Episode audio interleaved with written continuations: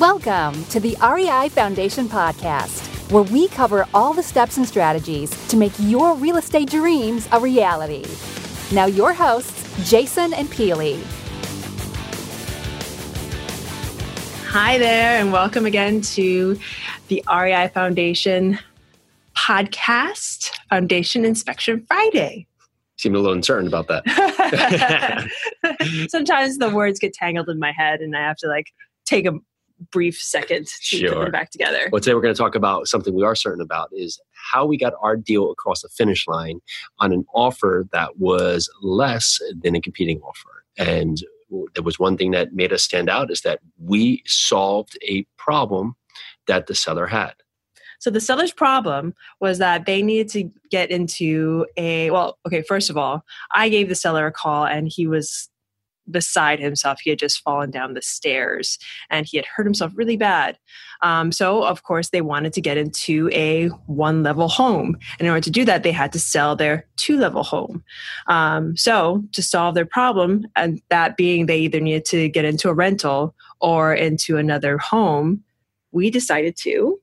Well, we actually made a deal with them, is that we allowed them, they've lived in this house for decades and they're moving down the shore and they are looking for a retirement community that is, of course, as Peely said, a single level home, but they need time to move. They have so much stuff in this house that they've accumulated over the years. So one, they need to get into a place, and two, they need to have time to move. So what we did is we were able to put the deal under contract contingent on them finding a property. Mm-hmm. And the thing we did here is we released funds for escrow to help pertaining to their deposit and down payment for their deal, just to get them into their new home, and allowed them to close in 2 months, so they had time to move stuff into their new home. So to give you the numbers on that, basically we held $5,000 as the deposit in escrow.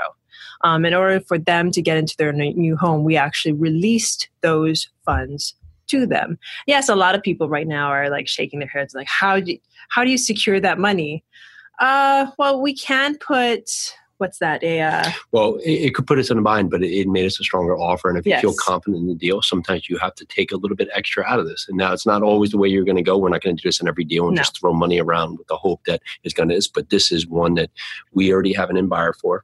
We have an equitable interest in the property, and it's something that we have a plan. I guess that would be a better word, even if it's not certain. We have a plan of action to get this to the finish line. It's going to be a win-win. We have a great buyer for this property. We have a very good reason to be able to help the current homeowners get into a home that's going to, one, be more affordable for them to live in now that it's they're up in age and it's a house. It also, they've lived in the house for years, so they have a ton of equity. So our deal is going to be able to bring them some money when we do close, and we're going to make some money in the back end. So it's a win-win on all sides, and that's how you want these deals to be. You want these deals to be win-win, because if it's not a win-win, then you can't really call it a deal, because someone's losing. Win-win or no deal. Correct. All right. Thank you so much, everybody. This is Jason and Peely with the REI Foundation Podcast, Foundation Inspection Friday. Thank you so very much. You have a good day. Bye now. Thanks for tuning into the REI Foundation Podcast. Check back next time for more awesome tips and strategies to launch your new you in real estate.